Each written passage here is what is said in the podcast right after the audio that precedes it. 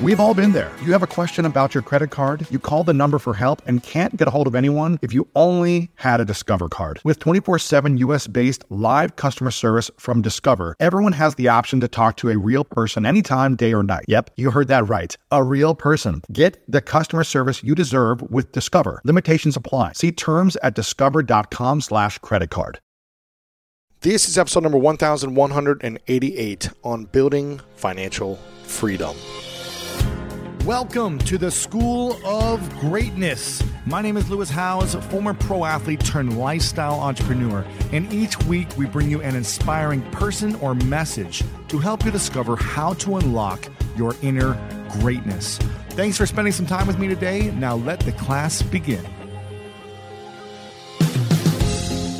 Over the years, I've had some of the biggest and best entrepreneurs join me on the School of Greatness, and today I wanted to bring together some of my favorite moments with Kevin O'Leary, Barbara Corcoran, and Daymond John, who are also known as the hosts of the hit show Shark Tank, to break down the different ways to think about success.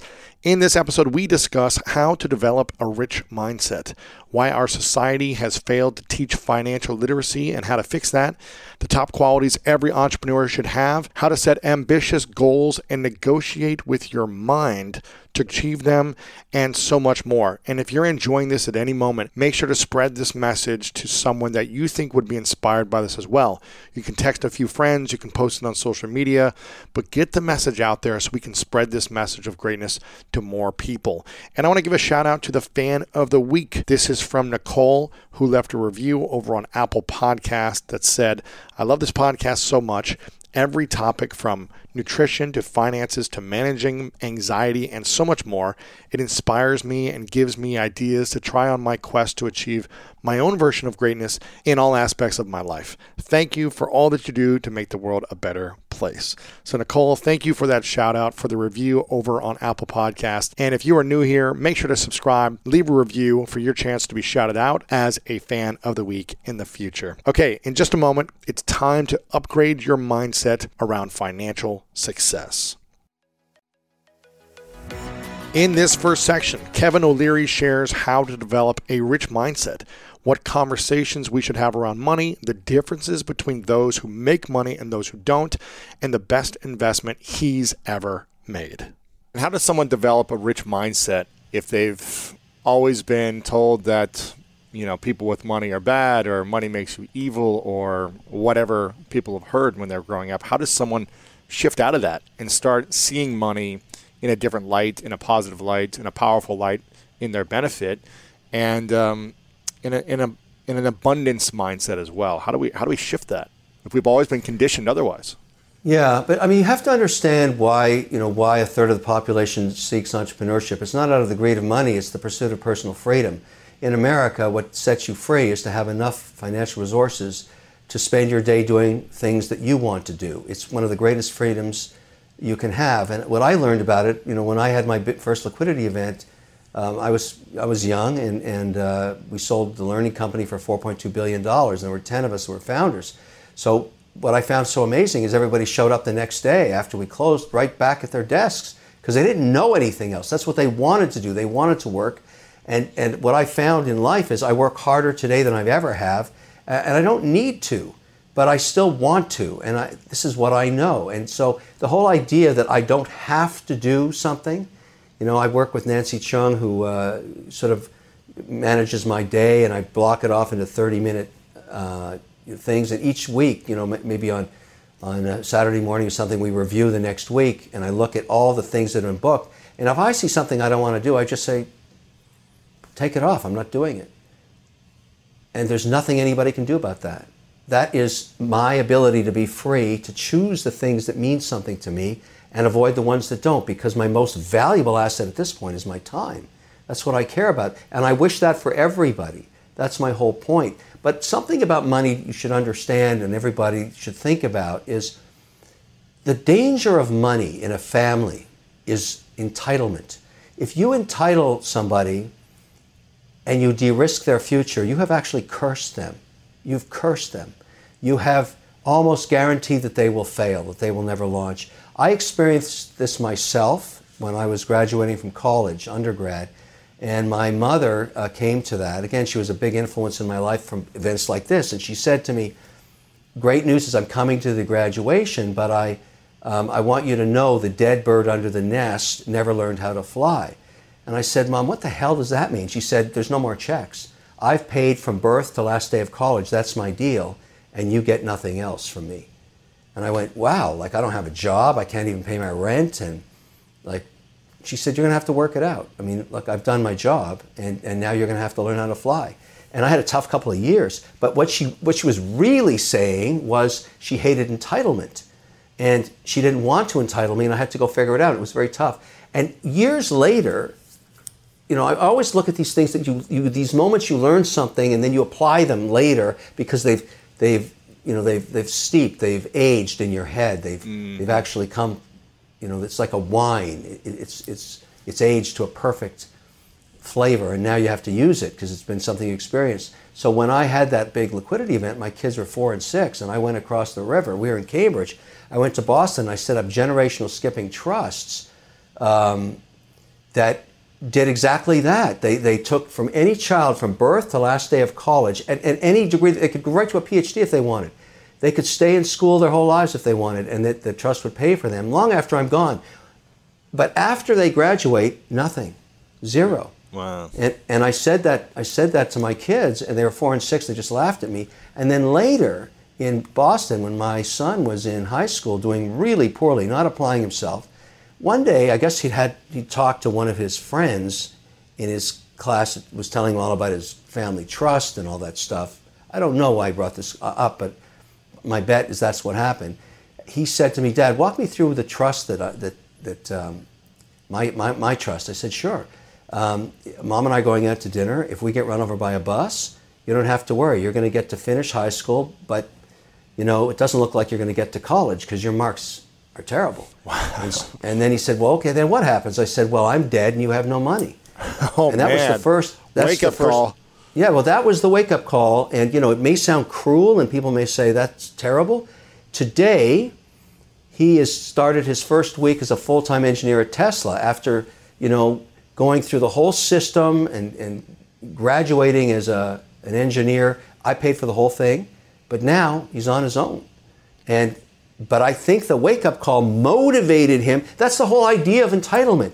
If he thought he didn't have to do anything, maybe he wouldn't have taken that path. Mm-hmm. How many rich kids, screwed up rich kids, do you know? Plenty. There's lots of them. They're entitled. Mine'll never be. And they may not like me for doing what I did to them, but if they have children, the trust pays for them, and those are expensive, and I'll be gone. But that's my whole point. Wow. And I know you know a lot of wealthy individuals who've had big exits, billionaires, you know, all these different things. What advice do you give them, or what would you give them? Maybe they wouldn't ask you for the advice, but what would you give them on how to raise better kids who have all the money in the world to their to their disposal? Don't give it to them. Don't let them think that they are de risked. Don't let them think they're entitled. They will act differently. They will take a different path. They will focus on their own lives and, and try and achieve things on their own. There's no reason you can't support them and you can't help with them uh, in emergencies like medical emergencies or you know whatever it is. But if you entitle them that they never have to work, yeah. you've cursed them. You've cursed them. You've, you've totally written them off in terms of people that could have achieved greatness because they were motivated to do so for, for, for reasons of that everybody in the world ha- you have to find your own path like that's the whole idea and if you're granted a free pass you've wasted a whole lifetime that's my view look not everybody agrees but uh, look this is the way we run our family and so far so mm. good yeah. and, and you know the, the, one, the one thing that I think we failed as a society on, because you're, you're, you're getting into an area that I spend a lot of time on here, is financial literacy. We have failed um, an entire generation. There's 100 million people in America that have, and they're in, some of them are in their 60s, that have nothing set aside for their retirement. They never were taught how to invest. There's a big difference between saving and investing. A savings account gives you nothing now. Interest rates are basically zero. The markets give you 6 to 8% a year, but you got to learn how to harness them. Nobody teaches those kids anything. And that's like it's a good segue into something I want to talk to you about called Beanstox, which is you know a big initiative for me. uh, to build a robo that invests like I do and like my mother did, a really conservative robo that you can download and actually tries to help you do this without you understanding how to buy and sell stocks. So let's talk about that for a minute. Yeah, what, what is uh, what is it? How do we how do we get it? So it, you download it off any phone on any app store, and the whole idea. Here's what I learned. The first time I took a stab at this, I assumed that everybody knew how to buy a stock and sell it and how to build a diverse portfolio. I was 100% wrong. I brought out an incredibly sophisticated product, but 99% of people don't actually invest directly themselves. Some massive percentage of the population don't do that. They either have an advisor or they don't have an advisor because they don't have a lot of money, and so we ignore them. If, if somebody only has $400 to put aside a month, generally the financial services industry ignores them because Yeah. they can't make any money off them. And that's 100 million people. Hmm. So I, I, I helped a whole team develop Beanstox. And that there's, there's a zillion different robos on the market. And I think anything that helps you invest is great. But I couldn't find anything that invested with my personal philosophy. And so, you know, I, I really wanted something that was about value, about getting paid dividends, so get paid to wait, conservative in nature, and above all, diverse. And so I like to use exchange traded funds. I use that in my own family trust. And that's what we built Beanstox around. So the whole idea is that you put aside 100 bucks a week. And if you're in your, you know, early 20s and you do this, you find the discipline to put $100 aside a week. And that's the hardest part, by the way, because there's always some piece of crap you want to buy that you don't need. But you put it into Beanstox and it automatically diversifies it into a portfolio designed specifically for you when you set it up. And so you can put projects that you want to, maybe you want to buy a car or a house, it helps you do that. It helps you just diversify into a wide range of, of ETFs. And just, it, it's a place where you build a nest egg. That's the mm-hmm. whole idea. Now, it doesn't mean you can't day trade. You can have a Robinhood account. You can do whatever you like. You can do an online broker, whatever. But this is for the part that you're putting aside for yourself for the future when you turn 65, which might be 10% of your paycheck or 10% of your winnings and if you're a day trader. But it's completely different. It's not day trading, it's investing. And that's why I built Beanstox. I'm very proud of it. Um, it's out there. It's, it's, it's a relatively new product. I've gotten behind. Um, I, and people that use it really like it. So I urge everybody to try it. Download it. It's for free. Give it a shot. See if you want to sign up. And it's Bean S T O X. Is that right? Yeah, B E A N S T O X. Please try it. Okay, awesome. Yeah, we'll have people go there for sure. And it's just a way to automate uh, your savings so it turns into investing as well uh, by doing that. So I think that's a great product. Um, I'm curious. What do you think are three things that rich people do differently than the poor people, or people that aren't thinking about building wealth in that way? Yeah. Um, number one, and you'll be surprised to hear me say this, they don't take inordinate risk. Um, you're going to find that the majority of very wealthy people are extremely conservative in how they invest. They don't need to beat the market. They've already done that. They just need to preserve their capital. So what you find them doing, and I don't know what that number is for you, wealth means different things to different people, but when you are fortunate and you become wealthy, what you'll find is most of those people do not take a lot of risk. And they, they, they invest in things that are very long term. They don't use a lot of debt in most cases. They don't use leverage when they're investing. They don't take very speculative positions on. You know, you hear that they might buy Bitcoin or they may, you know, uh, buy a speculative stock, but if you look at it as a percentage of what they're worth, it's nothing. Right. And and so they're willing what what they're when they're making that investment, they're saying, I'm willing to lose it. It's entertainment almost for me. It's not mm. something I think it's that I'm going to have to live off. And the other thing I found because I advise a lot of wealthy people because my companies that I invest in, you know, of which I have over 30, at any one time 10% of them are being acquired by a private equity firm or being bought by a strategic. And I've known the entrepreneur and maybe it's their first liquidity event. I try and help them on that journey. And some of them, you know, get 100 million or 80 million dollars. We've got plenty of situations like that, and they're young. And what happens is you find out later that entrepreneurs are actually really bad investors. they're very good at running a business and they focus myopically on that their whole lives. But when they actually get liquidity, it's usually their husband or wife that was the person that was taking care of the family and mitigating the risk. And they're the ones that are the better investor. And that's why I say in a family, you have to have a team approach. But I've learned this that you really, you, you'll find that what's successful about families is they know what they're good at, or wealthy people and they know what they're not good at. And they don't try and do things they don't understand. Mm. And, and, this is, it's important because you have to say, I have limits on my skills. I, I know what I'm good at, but I've been very fortunate and I'm not going to go risk anything now doing something I don't know. I see that um, characteristic a lot. And the other thing the, that I would say is different um, and this may have a lot to do with the concept of karma. Mm. Another lesson I learned from my mother that if you're successful and you talk to wealthy people, you'll always find that there's something that motivates them to be philanthropic, to give money to something that matters to them. And that, that is, that's the whole idea of, of giving back. You've been successful and you have to find the cause that motivates you. You're willing to spend your time and money supporting. That is a big difference because if you believe in karma, and I do, when you do that, it, it kind of protects you against the horrific downside of, of something bad happening to you because you're just so greedy. You, you, can't, you can't, when you had success and you're a wealthy person, if you show me a greedy wealthy person, just wait 10 years. Then you'll just show me a person. Somehow karma will separate their money from them. That's what I find.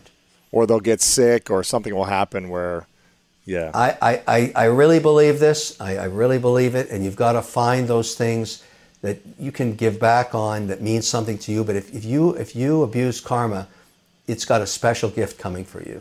Mm. so finding ways to give back. Are you giving back in a lot of other ways philanthropically right now as well?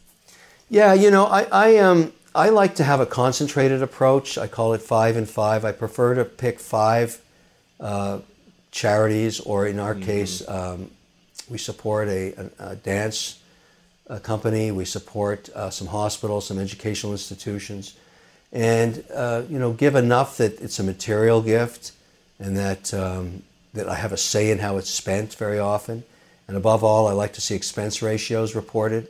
I generally don't support charities that can't provide, just like an investment, some kind of a statement on where my money went. Right. And, and, that is actually something I think Bill Gates is famous for early on, saying, why can't I treat my charitable investments as I do my private ones and ask for some performance metrics? And I kind of believe that he's right. Yeah, I think it's smart. And what would you say is one other thing that rich people do differently that poor people don't do? Um, this may have a lot to do with, you know, the access to, but in the last five years, I've realized how important food is mm. and how if you're you know you say poor how you should be or even you should focus on what you put in your body.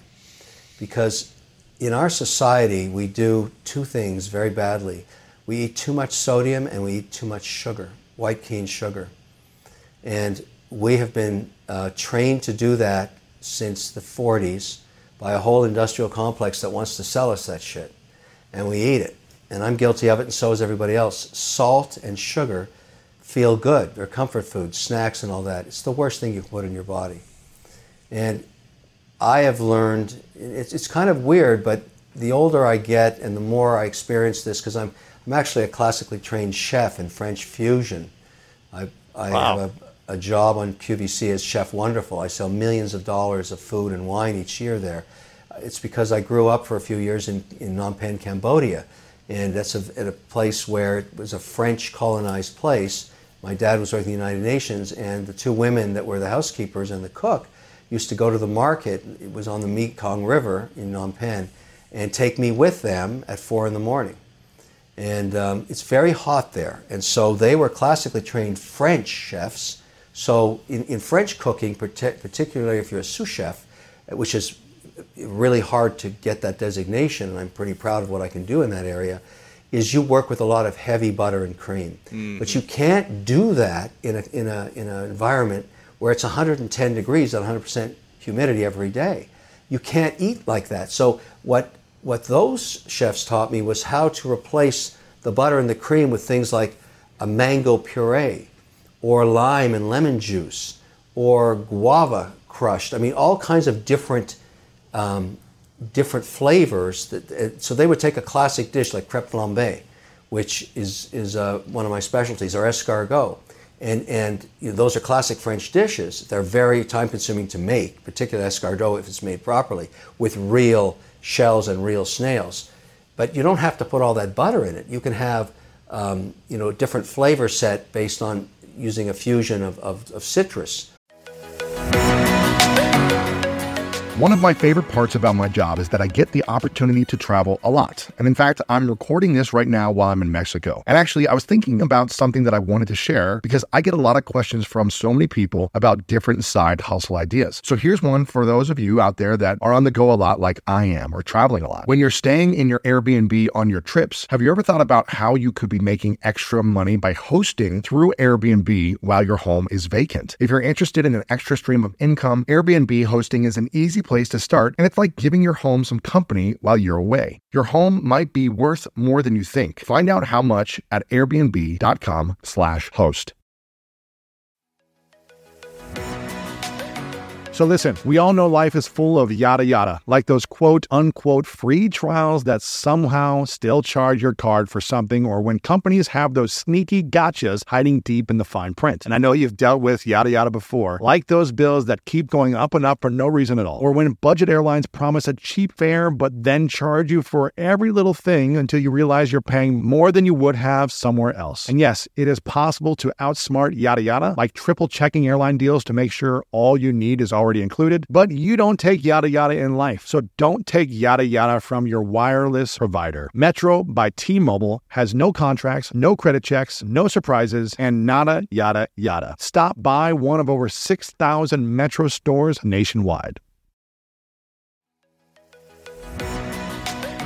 When you get a new car or a new home, your first reaction might be to say things like, oh yeah, or I can't believe it, or booyah. But what you really want to say is the one thing that can get you the help you need. Like a good neighbor, State Farm is there. State Farm is there with the coverage you need for your car, your home, and even boats, motorcycles, RVs, and other things that matter to you. With a State Farm agent, you know someone is there to help you choose the coverage you need. With so many coverage options, it feels good knowing you can find what fits for you. And when you need ways to get help, State Farm gives you options there too, in person or on the phone with your local agent or on statefarm.com, where their award winning app, State Farm, lets you do things your way. So when you need help protecting the things that matter most, remember to say, like a good neighbor, State Farm is there.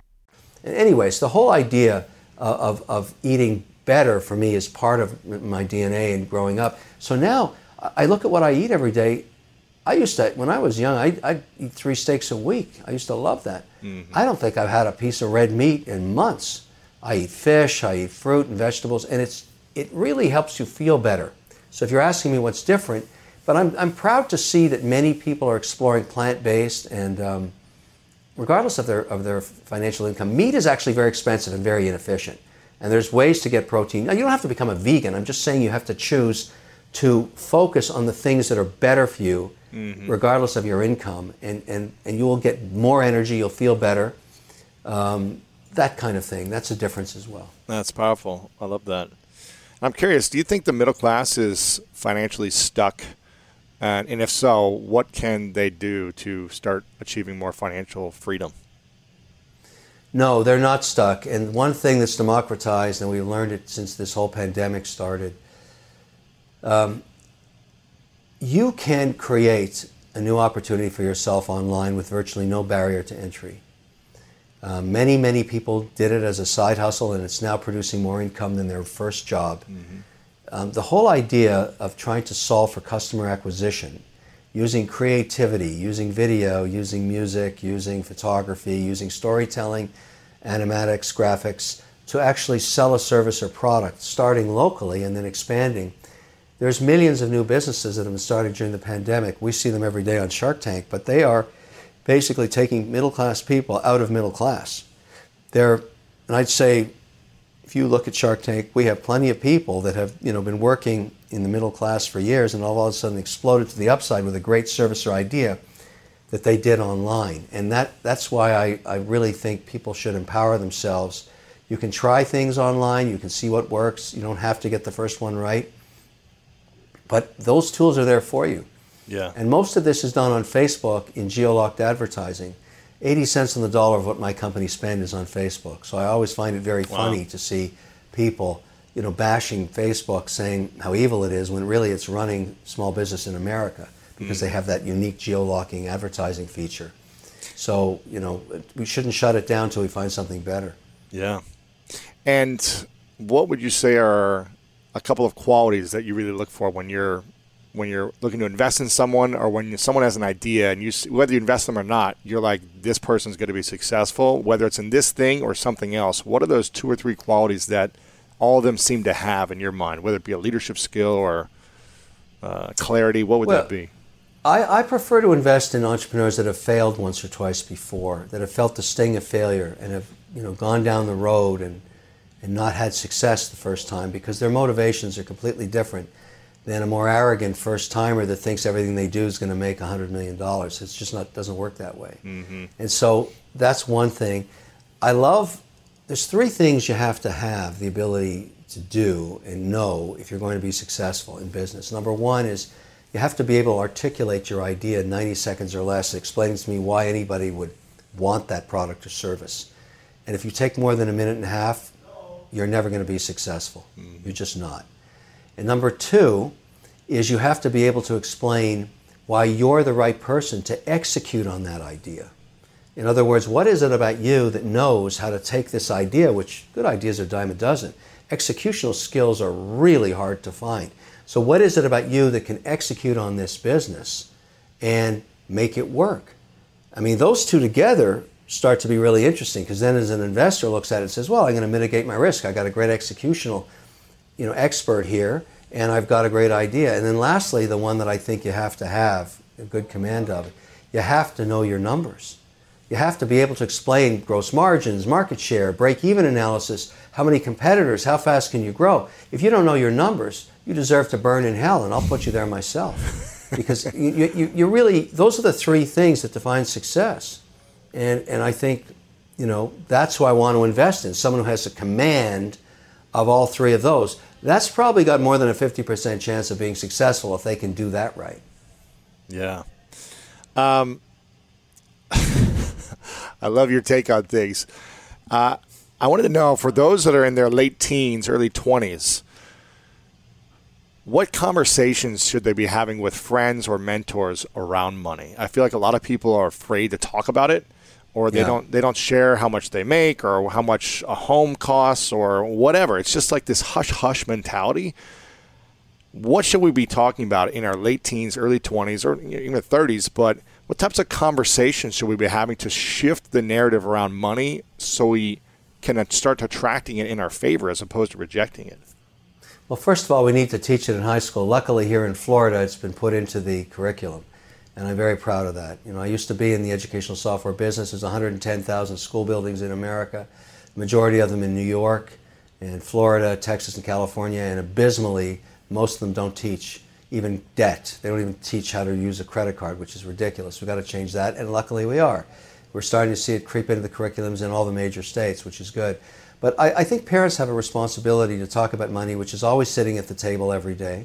It always is and you know getting their kids to understand how a credit card works is very important.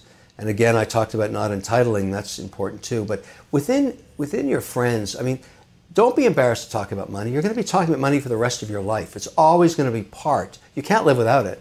You have to deal with it. It can cause great joy and give you personal freedom or can be catastrophic in your life destroy your happiness completely. Your choice is where does it fit do you want it to destroy your life or would you prefer that you understand how it works and respect it for what it is and deal with it? That's a personal choice people have to make. And I would say the best way to do that is learn more, talk more about it, and don't be afraid to discuss it. I don't care what age you're at, but certainly at the age of 16, you should be discussing that. And above all, taking 10% of whatever anybody gives you, your grandmother, your birthday gift, whatever it is, and set it aside and start investing it the earlier you start, the less pressure you have when you're in your 60s. Mm-hmm. Because you got to have at least a million and a half bucks in the bank, and you can if you just save $100 a week. That's what Beanstox is all about. That's why, that's why I got involved in Beanstox. That's the whole idea. And do you think someone in their late 40s and 50s, do you think it's too late for them to start learning about financial literacy if they've struggled in their 20s and 30s and 40s? Do you think it's too late to start investing and saving? Uh, what should people do in their 40s and early 50s? No, they should at any age. I mean, the truth is, um, changing your spending behavior in your 40s is difficult, but you can do it. And at that age, you should start saving 20 to 25% of what you're taking in, which sounds hard to do, but it isn't. You just stop buying those $5 coffees and you stop buying stuff you don't use. Anybody can go look in their closet and see all the crap they bought that they never used. And basically, you killed that money when you did that. You bought something that you could have had invested and it could have grown 6% to 8% a year for you, but instead you bought some piece of junk that you're throwing out now. Everybody's guilty of that. I actually think my mother was right. She's always said that people can save 20%, they just don't have the backbone to do it. And she did, and she died a very wealthy woman. She had a secret account she'd kept from both of her husbands. And I was the older brother and was executor for the state. And I remember the lawyers calling me up saying, "You got to come down here. Your mother, your mother had a lot of money." Mm. And I always wondered how she did it. She basically bought dividend-paying stocks in her 20s and a whole bunch of telco bonds, 50-50 portfolio. She loved telco bonds. They used to yield 6% in those days. And she loved dividend-paying stocks, S&P stocks. And over the 50 years that she had this account, it just provided massive appreciation. Well, should people die wealthy or should they die broke because they spent their wealth on charity or giving back or whatever, you know, living their life and going on trips and adventures? What, what's your philosophy there? You know, um, the trouble these days is you don't know when you're going to die. You make certain assumptions and then you live an extra 10 years or 20 years. And you live at, a time in your life when you really needed that money for your comfort.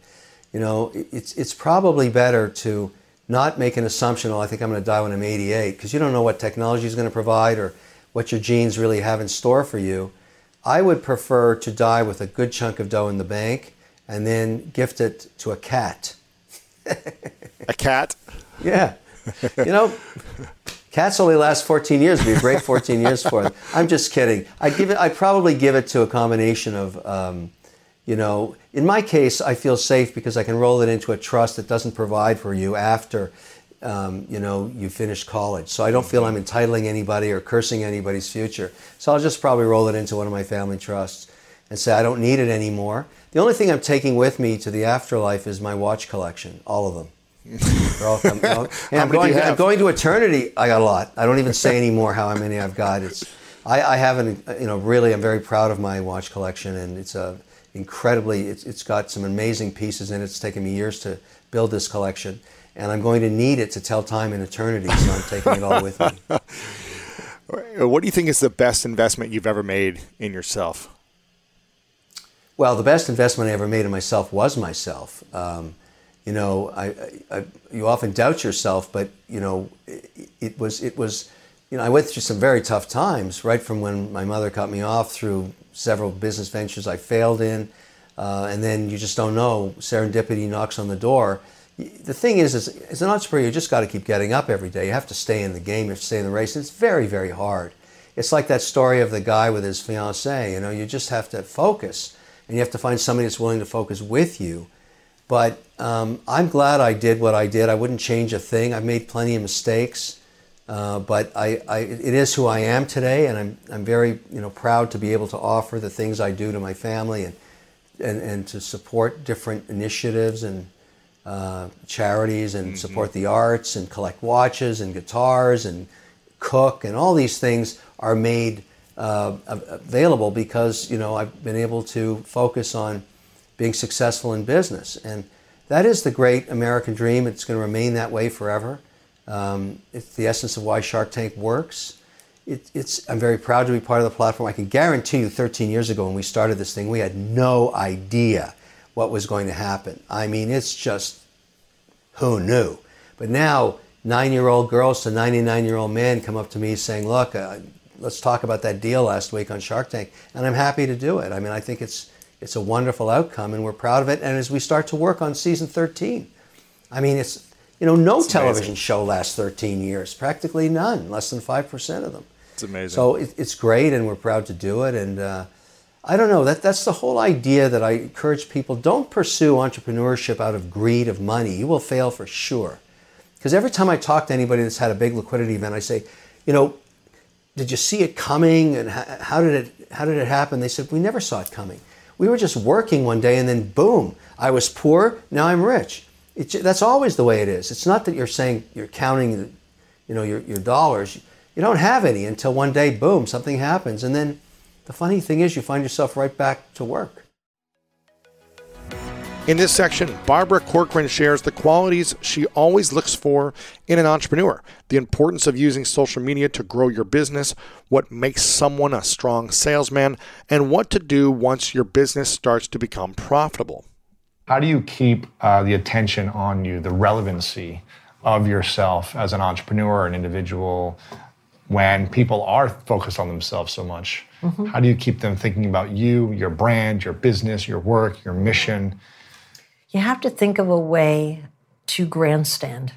You know? What do you mean by that? Uh, good old fashioned grandstanding. Like I built my Corcoran Group brand on the backs of the New York Times and the Wall Street Journal and the New York Post, without a doubt. I would think of all kinds of crap to get media attention. Hmm. Okay, as long as my brand name was in there. Really? The best, single best thing I thought of, which was really just an attempt to get publicity when I couldn't afford advertising because it was a bad market, was my Corcoran report, and all that was is a, was a one page report giving giving the average sale price of apartments in Manhattan is how I labeled it. I didn't. I was too stupid to know that that was a wrong label. It was just my 11 sales but it was on the front page of the real estate section. Really? And I was quoted on the first line. And boy, that was an eye opener. That's how I learned that publicity can build a brand. Today's version of publicity that I look for in all of the entrepreneurs I invest in is how good are you at social media? I don't care if you're in the sock business, yeah. if you're in hardware or what, what's going on. How good are you at social media? What's your following? Those are the key questions now. How good are you at, at building attention through social media because that's the new free ride. Not really free but to a large degree free just like the new york times and the wall street journal were my free ride okay? So you have to be creative i think in thinking of how you can grandstand. And so what's like i don't know i'm thinking what's a business right today? Like well, I don't want to use cousins. We already talked about cousins like Grace and Lace, which is a started out as a baby sock company. Phenomenal entrepreneurs I have. Is this the long, like the long lady stocking? Yeah, yeah. with the little lace on top. I bought some of those for a girl before. Yeah, and they make girls look sexy. They make them look great, and they're well priced and they're beautifully yeah, made. Yeah, they're nice. They're elegant. Yeah. They're sexy. Well, now it's a full fashion line, and it's uh, I think seventeen million dollars in sales this year. Wow. But what are they particularly good at? There's, there's a husband and a wife team. Melissa, the the the wife of the team has gorgeous long legs. You may remember her from Shark Tank. Mm-hmm. Her husband's more of a, a, nuts and bolts guy, but great at business. What she does is she constantly models and talks directly to the camera. She has so many people that love her. She has limited editions. She sells out constantly, constantly. Wow. She's great at social media. She knows how to primp herself, right. look sexy, talk to the ladies, and get sales. Okay. So she uses her assets, her Asset, skills. Yeah. But she does on social media, and that's built their entire business, social media. Wow. Yeah.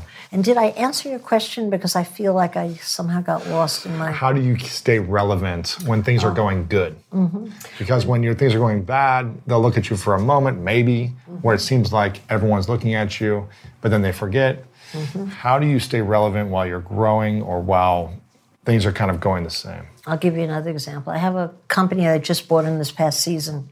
I was out of my mind to buy into them. It was two guys with a product called Comfy. It was a sweatshirt blanket. You slip into it, it's like a sweatshirt, but it's actually a blanket. Okay. Why I say I was crazy to buy into it. None of the sharks, they were smart enough not to, is because they're two loudmouth guys having a good time, pitching their product, and they had no inventory. They had handmade their own product. Mm. Two prototypes, had no idea what it would cost to make, what they'd sell for, who they'd sell to. They had none of the answers, but they're great salesmen. Mm. And I, I said, ah, I'll take 15 or 40%, whatever I got of it. Boom. Just because they're great salespeople, right? And what they have done is they've done in their first year $11 million in sales. Wow. They found a way to produce it and sell it. But a couple of weeks ago, it was very quiet. They have had social media coverage to the moon and back, but it was very quiet and they hand delivered. And I wish I could remember the famous actress name, Sexy, cool, long legged actress. I'm so bad with names. Whoever mm. she was, they sent hand delivered to her front door how they found it in Hollywood, the package. And mm. she put on video her jumping on No her way. bed in it. They, quicker than a second, started a social media campaign, people competing with the jumps. They're Johnny on the spot. That's smart business. Mm. Okay, they're causing attention. They made it happen, and then they're going to write it again, and it's going to be all over social media, all over. Yeah. They're annoyed with me that I'm here because I don't have their product because they want me jumping on the beds. You know what I'm going to do? I'm going to put the hood on. I have one girlfriend that has gorgeous long legs. There you go. I'm going to Photoshop my head in to her long legs, and I'm going to win the contest. Perfect. I like that. What are you think some of the smart ideas in business right now? The smart industries to go into if someone's maybe talented, maybe they sold a company or they're trying to start as an entrepreneur. Mm-hmm. What's an industry you really like? A product, a section you really like? Mm-hmm. Uh, you know, is software? Is it coaching? Is it consulting? Is it an agency? Is it physical goods? What, food? What's the type of category you really think? You know, really none of the above. Okay, it's not my cup of tea to think of an industry that's that you can. Uh, there's certainly leading industries. I don't believe that's where your head should be if you're thinking of going into business. I think your head should be is what do you enjoy? What are you naturally inclined to be good at? What were you always good at? Things these these abilities don't change much. Whatever you're, you know, if you're gregarious as a young kid, you generally don't wind up as a bookworm. You know, when you get older and get a head on your shoulders, you're still gregarious. So I think what you have to do is think, what would suit me? What could I visualize myself doing where I could picture a happy picture hmm. of myself? And I think most people are capable of dreaming that up. I don't think it's an analytical kind of left brain kind of thing where you apply yourself to your best shot, like going and playing back blackjack and putting your chips on the right thing. No, I think you have to figure out you're the table. Where should you put your chips? What mm. what's on you? What's true to you? Okay, and so for me, it took me 22 jobs to find real estate. But the minute I was out opening keys, uh, you know, opening the doors and chatting people up, and it didn't feel like work, and I was the boss, I knew I was going to be the queen of New York real estate. I knew it as sure as I knew my middle name was Ann. I just could see it in my mind's eye. I never had that vision when I worked my other 22 jobs. And the other thing, it's sort of related to what you asked. I think it's such wrong thinking that you have to choose your spot. I think it's like finding out what clothing you look good in. You got to go try a lot of shit on the rack and see what works with you, and then you kind of little by little kind of get your look on what looks well with on your body type, your personality, the colors that are good. I think you find yourself little by little. It's very hard to sharpshoot. It's not that kind of a thing. And you know, often the people, I know so many entrepreneurs well beyond or well before Shark Tank, peers of mine in many industries that have succeeded. No one ever went out for that industry. And so that's what I want to do. But you know what made the biggest difference in a myriad of those, if that's a word, a selection of those people? That made the biggest difference was they came along someone they worked for who believed in them. Range Rover Sport leads by example. Picture this assertive on road performance meets commanding all terrain capability. That's the third generation Range Rover Sport, which is the most desirable, advanced, and dynamically capable one yet. This vehicle redefines sporting luxury, offering an instinctive drive with engaging on road dynamics and effortless composure. Now available in sleek, new Stealth Pack, Carpathian gray exterior wrapped in satin protective film with black accents and black brake calipers. Inside the Range Rover Sport, advanced cabin technologies like active noise cancellation and cabin air purification offer new levels of comfort and refinement. And let's not forget about the award winning Pivi Pro infotainment system. Enjoy a dynamic drive and total comfort with optional 22 way adjustable, heated, and ventilated electric memory front seats with massage function. Wow, that's like a spa day while on the go. Design your Range Rover Sport at LandRoverUSA.com. I don't know about you, but when around 3 p.m. hits, I find myself craving the right refreshment to get me through that mid afternoon slump. New Pure Leaf Zero Sugar Sweet Iced Tea is full flavored sweet tea, but without the sugar and the calories. It might take several bottles for you to believe that a delicious sweet tea can really have zero sugar and zero calories. But you know what they say life is full of surprises, or in this case, full of flavor. New Pure Leaf Zero Sugar Sweet Iced Tea. Try it to believe it. For 20% off your next 12 pack, head to Amazon and use promo code 20PureLeaf. That's promo code 20 P U R E L E A F for 20% off. Getting one good boss that gives you an opportunity is worth a million intellectual thoughts and Harvard MBAs grouped up in a pile.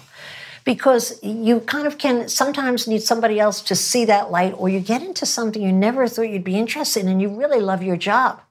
And then that winds up being what you do for a lifetime. Yeah. And so I don't believe that you name the big industries. That's more Mark Cuban stuff. He's like high level um, investment strategy stuff. But I'll put my businesses against his any day, one to one. and because I think I'm so good at, at seeing who's got that talent that matches where they are, you know? Yeah. If someone's approaching you for uh, investment or to partner with you, and you could choose only three qualities that you mm-hmm. would dream that they would have, whether mm-hmm. that's uh, you know never giving up, a grit, a, a positive mm. energy, whatever the quality may be, mm-hmm. and you could say if they had these three qualities, mm. it doesn't matter what business they're in. Maybe timing and the, uh, the economy might play a little bit of part here and there, but like if they had these three qualities, they're most like I would bet on them any day. Yeah, well, that's what I do every day on Shark Yeah, Tank. yeah. and I've gotten better at it because I've learned to hone in on those. Um, I could think of two. Maybe I'll come up with a third Sure. if I keep talking. All right. Uh, number one is salesmanship. Mm. I have never succeeded with any business where the principal didn't know how to sell. Mm. I mean, sales is the guts of every business. If you don't have sales, you're not in business. Any business applies to everything. Okay. So, okay, if you're a technology nerd and really are in a technology space, but you better have a partner who could sell the shit out of it or it ain't going to go anywhere. Okay. So, selling is number one. The other thing I look for, and maybe it sounds weird to you, but I've learned it to be a great, almost insurance policy. I look for injury, I look for anger in the individual. If I could find someone, and this is true of all my successful business, interestingly enough, if I could find someone who had injury at an early age and has something to prove, I got myself a winner. It's like insurance, okay? So when I say injury, meaning they were dunce in school, like three out of four, three out of five sharks were dunces at school. They're they're out to prove, you know. I don't want to out them, so I, I won't use. sure. I'm inclined to use the names, but I won't.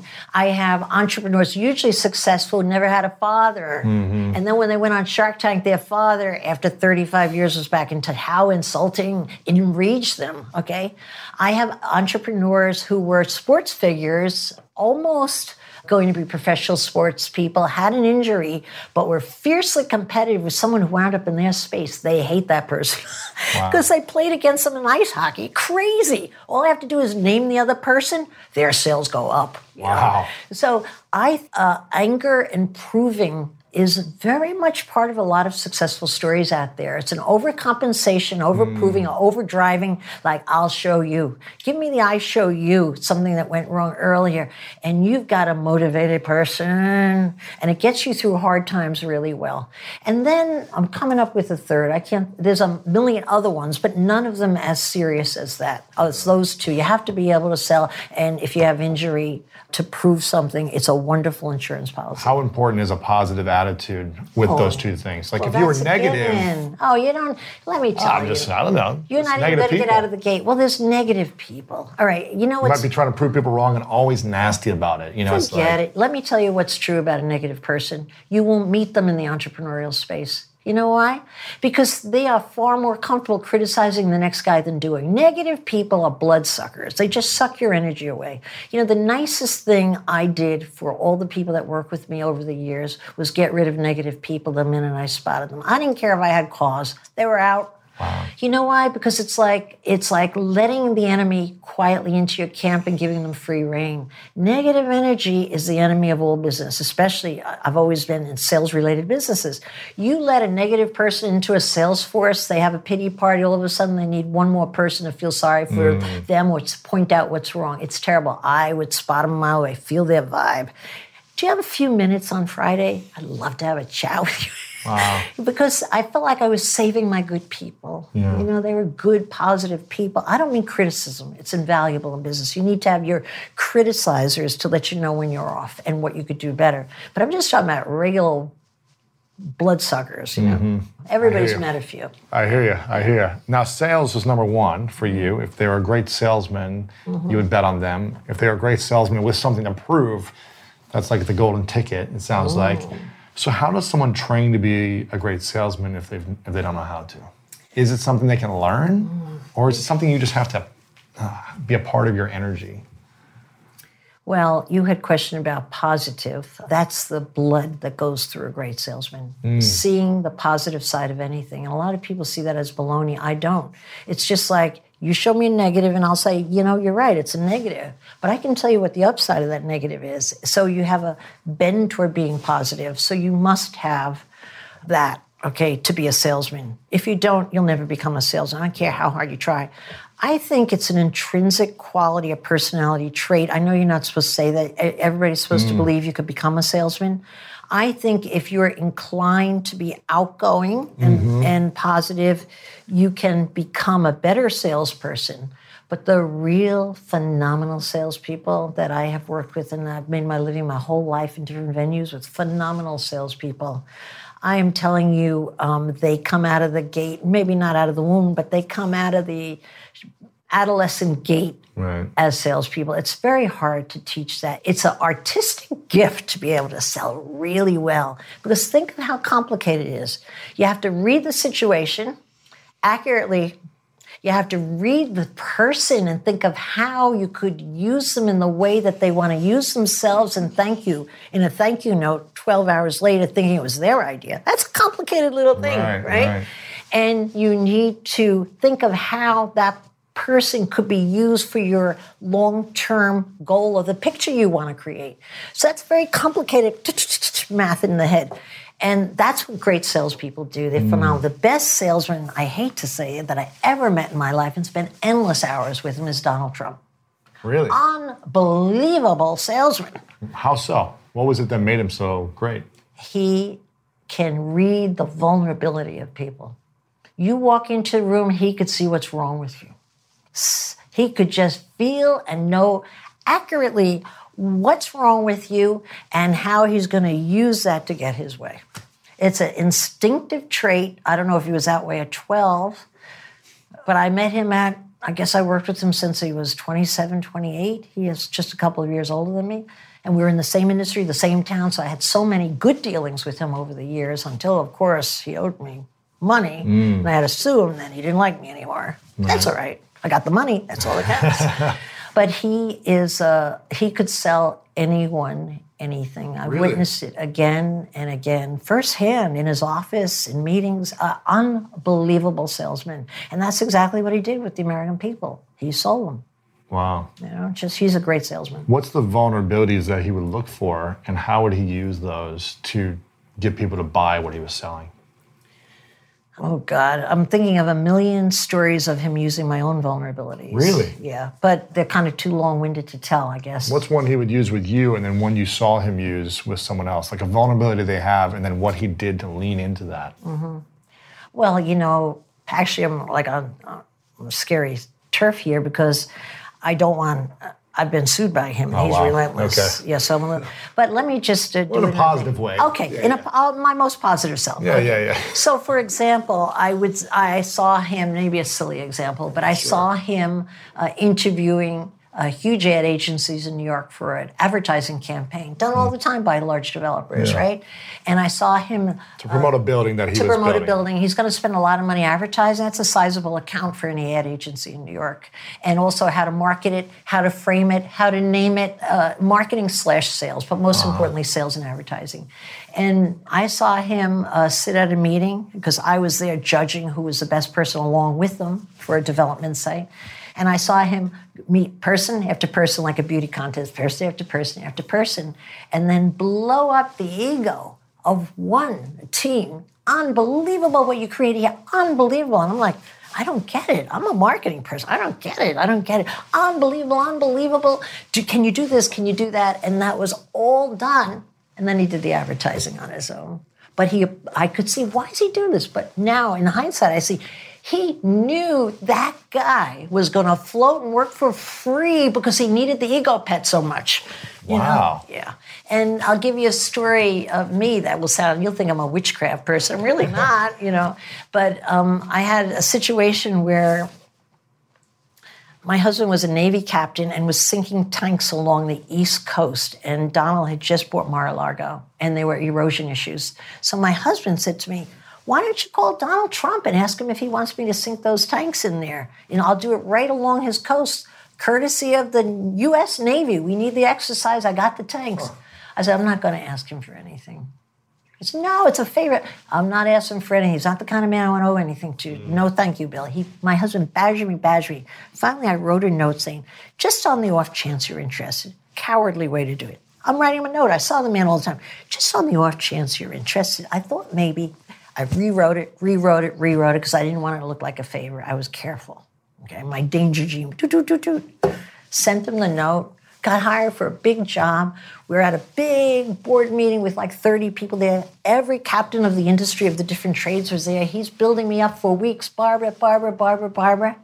And then he decided he got out of me what he needed. And he said, Did I ever tell you guys about the time Barbara wrote the note?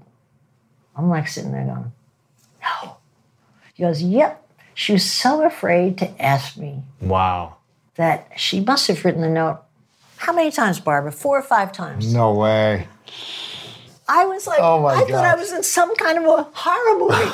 Everybody's looking at me. She writes a note. She's afraid of you. Only the week before, I was amazing. He was done with me. I knew it. Didn't want to pay the commission. Done. Contract never got done. No way. So that is acute ability to read vulnerability. How would he know that?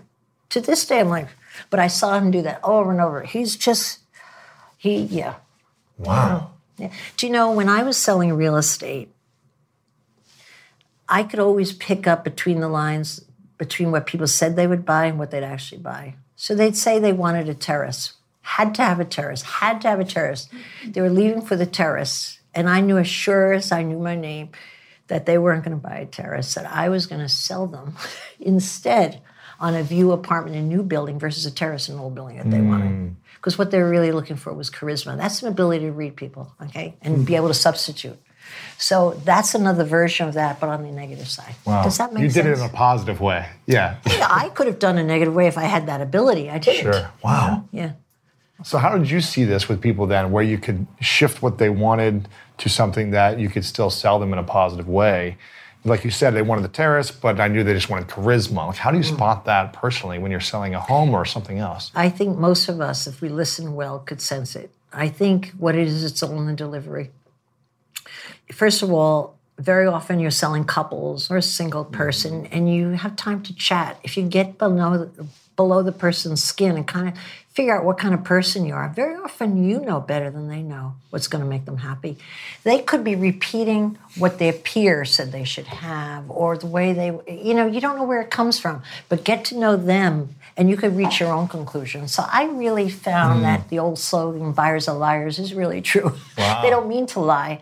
But what you've really got to do is, in any sales situation, really get into the person, ask a lot of questions, and try it. Like if, if you, after you were visiting with someone, trying to sell them something, someone said, What do they like?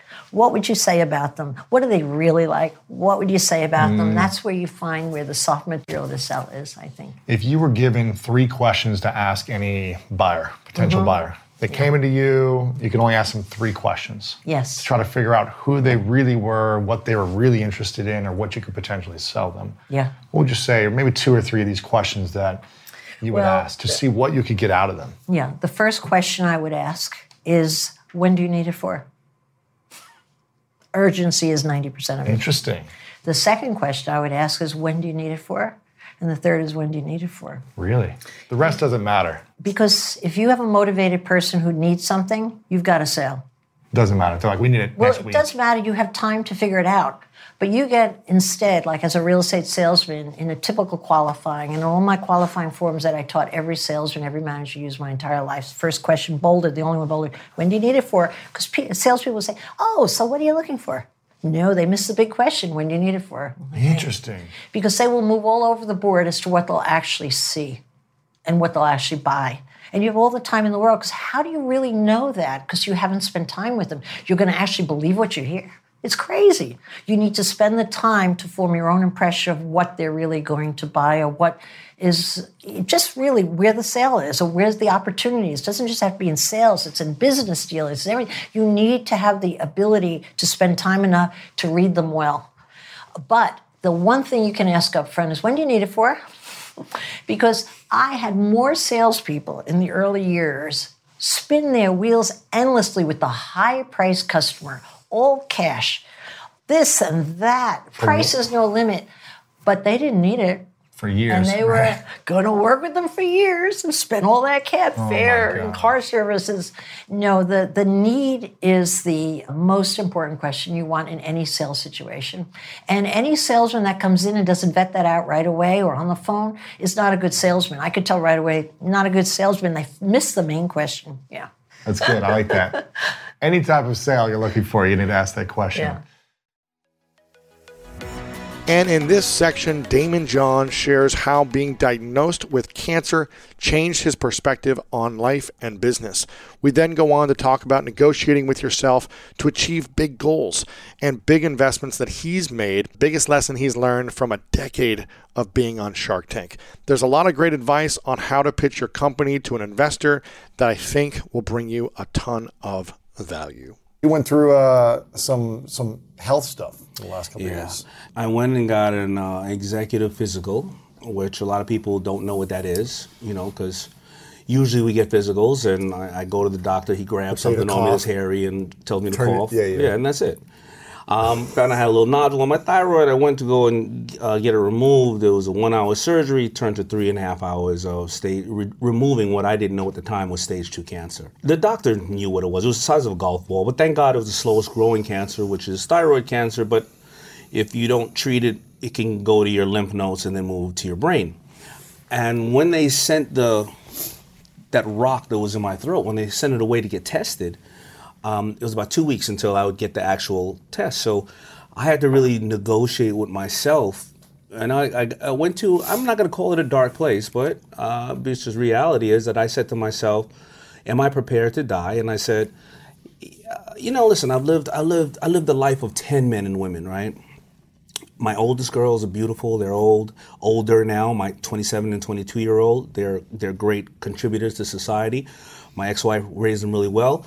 My mother, let me be let me be selfish. I don't want to see her die, right? Mm-hmm. So maybe if I die before her by something that was not in my power, mm-hmm. I got a young daughter. She's three years old. Guess what? She won't even remember me. You won't remember me. And then my my wife, my current wife, is super hot. She's gonna have another man with no problem after she gets over whatever it is. So I, I said, let me start, let me think about unraveling the businesses that I have, spending more time with my kids, and really accepting that whether two, five, or ten years, I won't be on the rock no more, right? But then the other negotiation was, no, no mother should bury her son. Um, my two oldest girls, I want to still be around to protect them, and maybe I'm going to have grandkids one day. My littlest baby, she needs to have the best father uh, who loves her the most that can be there for her. And my wife is super hot, and I get to go to sleep with a super hot woman every night of my life. And so, the, so one week out of the two weeks waiting for the diagnosis to come back had passed. But after I decided and I negotiated with myself, what's my why? Why am I doing this? Um, what am I willing to put in to fight this thing? I forgot I even had it. I forgot that. Really? Yeah. When in the one other week that I was when they finally, the doctor finally called me, and he told me that it was cancerous, but he said, "Let me come and check your lymph nodes and everything else." I had forgot that I even had can- I I forgot that I was even waiting for the call. Mm. How'd you forget it? I was so focused on resetting my goals and adjusting them. My goals have always been very aggressive. Resetting them, adjusting them, telling the ones that I love how much I love them, and understanding that you know they loved me and they needed me. And I just started looking at all the the best things in my life, the the people that I get to motivate, the the fact that a little brown boy who's dyslexic from Queens with no money, no nothing, came up in the world, and and hopefully I can empower the next little brown boy, little brown mm. girl, or anybody of any color, culture, or sexual preference to be not the next Daymond John, be the next Steve Jobs, Warren Buffett, Oprah Winfrey, or uh, President Barack Obama. If I can, if I can, if I can do that, then maybe that's what my life was. Uh, you know, it- it- that's what that's what God put me on this earth for. So it was a power shift. It was a mental power shift that I had to do myself, and I've I've always done that over the course of many years of my life. But I didn't realize that I was there was a method to what I was doing and so when um when I when I met a couple of people, it happened in a very short period of time, and they were telling me, I, I can't get nowhere in life, or I don't have money, I have this and that, and I realized the only difference between me, them, or any of us is what we negotiate through life. Right? If we're not born in a silver spoon, and how many born with a silver spoon in? What, five percent, two percent of the world? Few. two percent of the world. So the rest of us have gotten to a level of success or broken the cycle in our families or even just become a better person by purely negotiating with themselves and then with others. When you want the best, you have to act quickly, or someone else will get it instead. Like when you're trying to buy tickets for the best seat at your favorite team's big game, or when you're hiring for your business and you want to find the most talented people for your open roles before the competition scoops them up. With ZipRecruiter, you can find qualified candidates fast. And right now you can try it for free at ziprecruiter.com slash greatness. ZipRecruiter's powerful matching technology takes center stage to identify top talent for your roles. Immediately after you post your job, ZipRecruiter's smart technology starts showing you qualified people for it. And I believe finding the right team member is one of the most important steps in setting up my company for success. We like to ensure our new hires will be a good fit before they're even on the team. So I am grateful that I have ZipRecruiter's help when we want to grow the team fast. Amp up your hiring performance with ZipRecruiter and find the best fast. See why four out of five employers who post on ZipRecruiter get a quality candidate within the first day. Just go to this exclusive web address right now to try ZipRecruiter for free. ZipRecruiter.com slash greatness. Again, that's ZipRecruiter.com slash greatness. ZipRecruiter, the smartest way to hire. This show is sponsored by BetterHelp. I've learned the hard way that constantly holding on to your emotions and repeatedly choosing to not talk about your feelings will only make you feel worse and worse. And up until about 10 or 11 years ago, I was afraid to talk about my trauma that I experienced. And I know we all carry around different stressors, big and small. And when we keep them bottled up, it can start to affect us negatively. But therapy is a safe space to get things off your chest and to figure out how to work through whatever's weighing you down. And if you're thinking of starting therapy, give BetterHelp a try. It's entirely online. It's designed to be convenient, flexible, and suited to fit your schedule. Just fill out a brief questionnaire to get matched with a licensed therapist and switch therapists anytime for no additional charge. Get it off your chest with BetterHelp. Visit betterhelp.com slash Lewis today to get 10% off your first month. That's betterhelp, H-E-L-P dot com slash L-E-W-I-S. How do we negotiate with our mind to achieve something we've never achieved? Yeah, so the first thing to achieve is why do you want to achieve it? Like, what is your outcome? Many of us walk into the room, even into the room, we're talking to ourselves, and they're not honest about the outcome. What is the outcome? Are you? Why are you going through the motion? Is it because society has told you that that's what it should be, or is it that your parents always wanted that from you, or is it that you have been uh, neglected in some way and you're trying to please a bunch of people that you can't stand?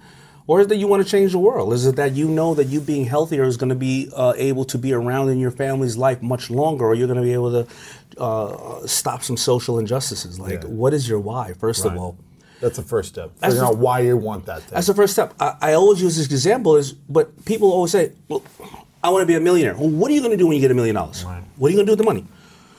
Some people go, "Mm, "I'm just going to keep making money." Well, how are okay, you're going to be a millionaire. So if, if over 65% of the lotto winners are broke three years after winning lotto, same thing with athletes. And football players, yeah. And foot, football players, three years out of the league, they didn't know their why. The football player knew his why, or you know, knew his why of I want to get that ball or run that play. I mm-hmm. want to become part of a championship team. Because I love it, or because it makes me fulfilled, or it's fun, or I love going to the gym. I love, Yeah. I love the, I love. I'm there for competition, and Brotherhood you know better than I do yeah. because obviously you are an athlete.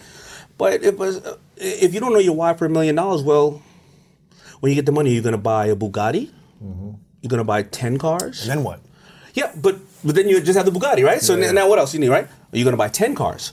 Are you going to move to Bali and live off thirty thousand dollars a year for ten years, carve canoes, save the turtles, and invest in some stocks because stocks are going to average out twelve percent every year, and you're going to turn the six hundred thousand dollars into uh, whatever the case is. And then when you come back, like what are you going to do? Yeah, yeah. yeah, right, right. Are you going to buy investment properties and keep doubling down? Many people go through life without their why. And so when they're working that nine to five that, that they're sick of, they're going home and complaining. And, and you know, I, I, I forgot what I was, I was watching a show where a girl was, she was like, she was now living in nature. But she mm. said, I lived in Ireland and I was fighting every weekend in clubs and bars and I realized I was working and I was so miserable. So that was my release. So I was working to fight because I was so damn miserable with my life. And then she started to find causes that she liked. She stayed the job, but she would go home at night and put some time into causes that she liked. And she got able to get out of that circumstance and move to someplace else. And now she's doing what she loves. It's- But people don't know their why. Yeah. What's your why right now? You've been doing Shark Tank for what, 11 years now? Is that what it is? 11, years. Going on 12 years You've been now. investing in a billion businesses, helping entrepreneurs grow. You've got, you know, amazing kids. Yeah. So, so my why is, as I said before, first of all, uh, you know, is to take care of my family and my my wife and my my youngest daughter because my oldest daughter daughters when uh, when when they were born, I was poor, and all I knew was I got to go out and make as much money as I can to give these to get these girls uh, in an area where they're more protected, where they can have a good education, and have uh, medical and and things that in case something happens to them. And to break the cycle in my family of people who were just average people. My mother helped break that cycle by being one of the first to go to college, and me, I'm going to break that cycle. Mm. Next, but then I said to myself, but the little girl, now that I have the resources available, it's more how much love can I give her? Because I never had experienced the wanting to come home purely for love. I, I was just so focused on trying to make money because if these if I didn't if I wasn't successful then like most parents I'll sleep in a refrigerator box on the street if I have to to make sure those girls had just one place to live. So that's one of my whys. Also, you know, I've been on a show for 11 years that uh, uh, has changed the way that people uh, have uh, underst- understood or, or, or get to educate themselves on being entrepreneurs and entrepreneurs. I'm invested in various many companies. I'm these people's, uh, you know, uh, they allowed me to invest in their dreams. So who am I to give up? And also, I'm on the Petco board and the Petco Foundation. Uh, you know, saving animals. I want to stop human trafficking. I, I have mm. much more to do. Mm-hmm. And if I have a public platform that I can come and sit with you or go on GMA and stuff like that, and I can help change pe- people's perception of whatever the case is, sex, gender, religion, whatever the case is, to, to make them realize that if I can do it, they can do it, then mm-hmm. then I'm, I'm doing my job, you know? Where do you think you'd be had you not had your, your two oldest daughters? Do you think you'd have been as hungry to go earn, make a build a business, earn money, grow, or do you think like, okay, well, I have, I've got enough money for me? I don't know. You know, I I I was worth many millions of dollars by the age of 30 years old. I was absolutely broke and poor, and sleeping on the ground at 27, um, at the ground in my house. How, And were, how old were you when you had your daughter, your first daughter? 20, 27, 26. Got you. right?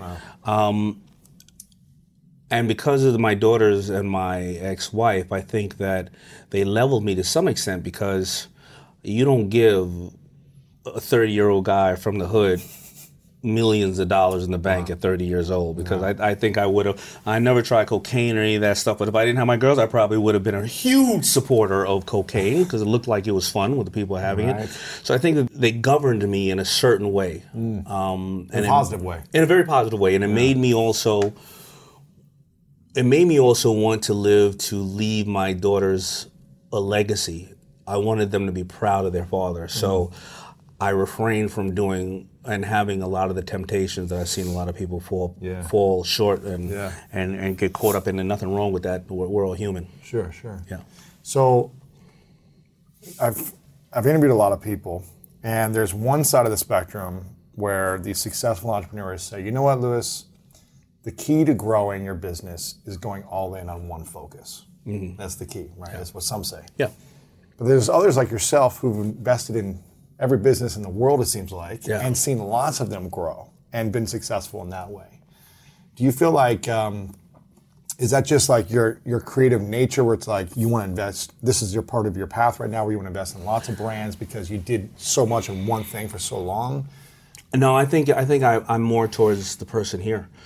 Um, so when I invest in brands and companies, um, I invest in them because they're I'm allowing them to they're allowing me to be part of their dream, but I'm also mm-hmm. learning from them, which is in return allowing me to go back to my special skill set and improve it. So I'll give you an So you're learning from the people you invest in. I'm constantly learning every single day. So in PowerShift, I had I, I highlighted my investment on Bombas socks. Mm-hmm. Now these guys are the number one sock, the number one investment in Shark Tank history. The only the only the Ring, who did not get an investment, went and Right. did really It well. Did a billion dollar. It did a billion two sale. crazy, right? Yeah, and, and, and, and good for And Jamie. you were there when. Yeah, I, I said no, and you know Jamie ended up becoming a guest shark one time, saw and that, he yeah. said he said when he came in the tank he was asking too much money, and mm. but but I believe that because we tenderized him like that, and he went out and raised money, I think we deserve five percent. But that's just I'll, I'll, I'll leave it up to him. Yeah, exactly. But I think that that. I, I send him an email every other day saying, Hey. just 5%. All right, I'm, I'm willing to go four and a quarter. But, But, but, uh, but the socks but the socks, was the best investment you made. and it's the number one, it's the number one product in Shark Tank history. Really, in terms of how much it's grown. Or? how much it's grown and how much it's grossed. Now, I want to make sure that you want to, because I know you interview a lot of people. So if you ever interview the underachievers that sit next to me in the tank, I want to make sure that you remind them that you're the number one investor. I am King Kamehameha on the tank. All right, just make sure it was clear. But um, let's give you that example. What was that deal? What was that deal, and how big has it grown? Uh, they've done over two hundred million dollars. I think it's two hundred eighty million dollars. Uh, more importantly, they're very so their deal is a sock, and every time you buy a pair of socks, they give a pair away to the homeless because they have a big challenge. Mm, that's cool. And we don't normally talk about the number. It's more important that we've given away thirty million pairs of socks. right? pretty cool. Thank you, thank you. And, and it's really, it's really, uh, you know, Dave and Randy's company, and they they've done it all. Um, I, I they've gotten very little to almost no advice from me because they're so great. Yeah. But I'm gonna give you an example on the negotiation. They come into the tank. The only shark that doesn't want clothes is somebody who has ten clothing companies and eight are dead. I my my my reason for being on a tank, beside investing in other people, is to diversify my portfolio. So when I talk to a retailer, I go, well, I'm already mm. taking up real estate in the clothing area. I want real estate in the electronics area. I want real mm. estate in lotion. Da da da. The last thing I want is socks. Also, I have I don't know, 20,000 units of socks that I can't sell. you know, when I, when I can't sell socks, I just send people over to people's houses. They steal one, Yeah, yeah. and then you have to buy a pair because you just think you lost it, right?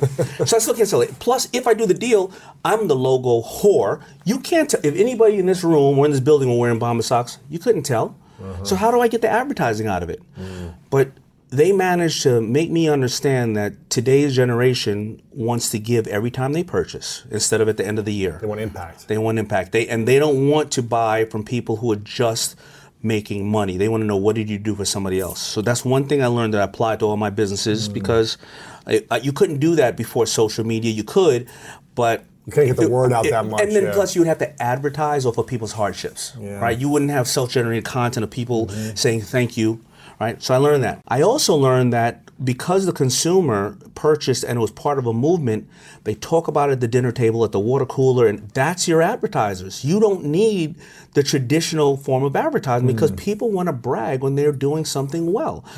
And then last but not least, they were showing me how to sell directly to my consumer and not being at the mercy of a retailer who still doesn't know what they're doing. So Right. they shifted the power in the room to get me to do a deal. So you weren't interested. I wasn't interested. Everyone else was. Everyone, no, not all, not few everybody else was interested, but I was the last shark to be interested because I'm too jaded by the fashion industry. Lo and behold, I do the deal, and that's what a power shift is: being able to know your target, know what's beneficial for that person, know where you're willing to draw the line, and know, you know, really know how to relate to that person Yeah. and communicate with them. What is it that they said that shifted the power inside of your mind to say, okay, I got to get into this? Well, they showed me that the technology on the socks were really good because they didn't have the toe, the seam in the toe. When me being a manufacturer, I didn't mm-hmm. know how they did that at first. It was a simple change, but I used to get irritated in toes when doing that.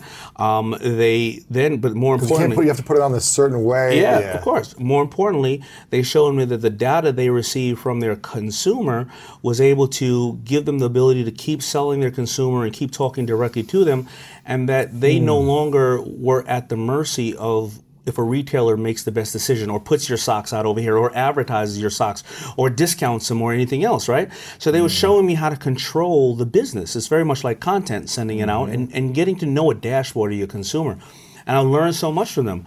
But it was it was them understanding that Daymond, I'm going to take you out of the old way of you doing business and move you into the new way of doing business. And guess what? If it doesn't work out, we're going to do another business together, and we'll, we're going to make some money and or change the world, and more than likely have some fun. That's cool. Who has taught you the most in the last 11 years of this show? Them, Them? they have.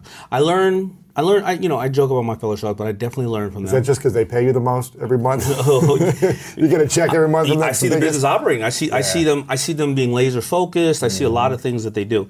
Uh, they have probably taught me the most. Yeah. Who was the, someone that you didn't invest in that taught you the most? Whether it be like a, a good lesson or a lesson you're like, okay, that's not what that's what not to do. Somebody that I didn't. Or maybe someone inspired you, but you didn't see a right fit for you, and they taught you something. Uh, yeah, they I, listen. I learned. I learned. I, I'm not saying to be warm and fuzzy. I learned from every single one of these entrepreneurs how they operate the business or how they fail. A lot of time when they fail, it re it it it, it confirms theories that I have. Um, because you know, whenever I fail, I look at a checklist of all the things, and I go, "Why didn't? Why did I do this? This is this is this is not what I do. Yeah. Why why did I not take my own damn advice?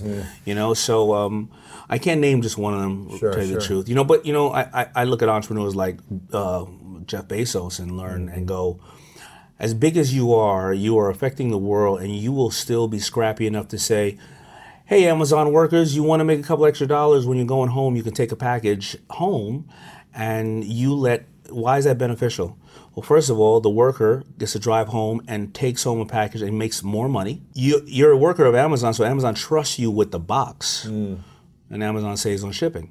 Like takes a package home that you bought for something? No, or no, meaning Just take anything you, want. You no, take it and drop it off. oh, drop it off someone in your neighborhood. Yeah, wherever. Hey, Oh, hey. I got to drive two mile. I got to drive ten miles, but I looked in the system and seven houses are on the way the ten miles. Wow. Let me. So Let you me. can make extra money doing that. you They can make that? extra. Yeah, That's pretty smart. I'd be picking up whole truckloads. and it home. wins for everybody, right? But when I look at a when I look at an hmm. entrepreneur like Jeff Bezos who does stuff like that, hmm, I Oh, go, he's still scrappy. He's still thinking. You know what I mean? All this money in the bank, but he's still trying to Still maximize Yeah, it. yeah. He's still scrappy.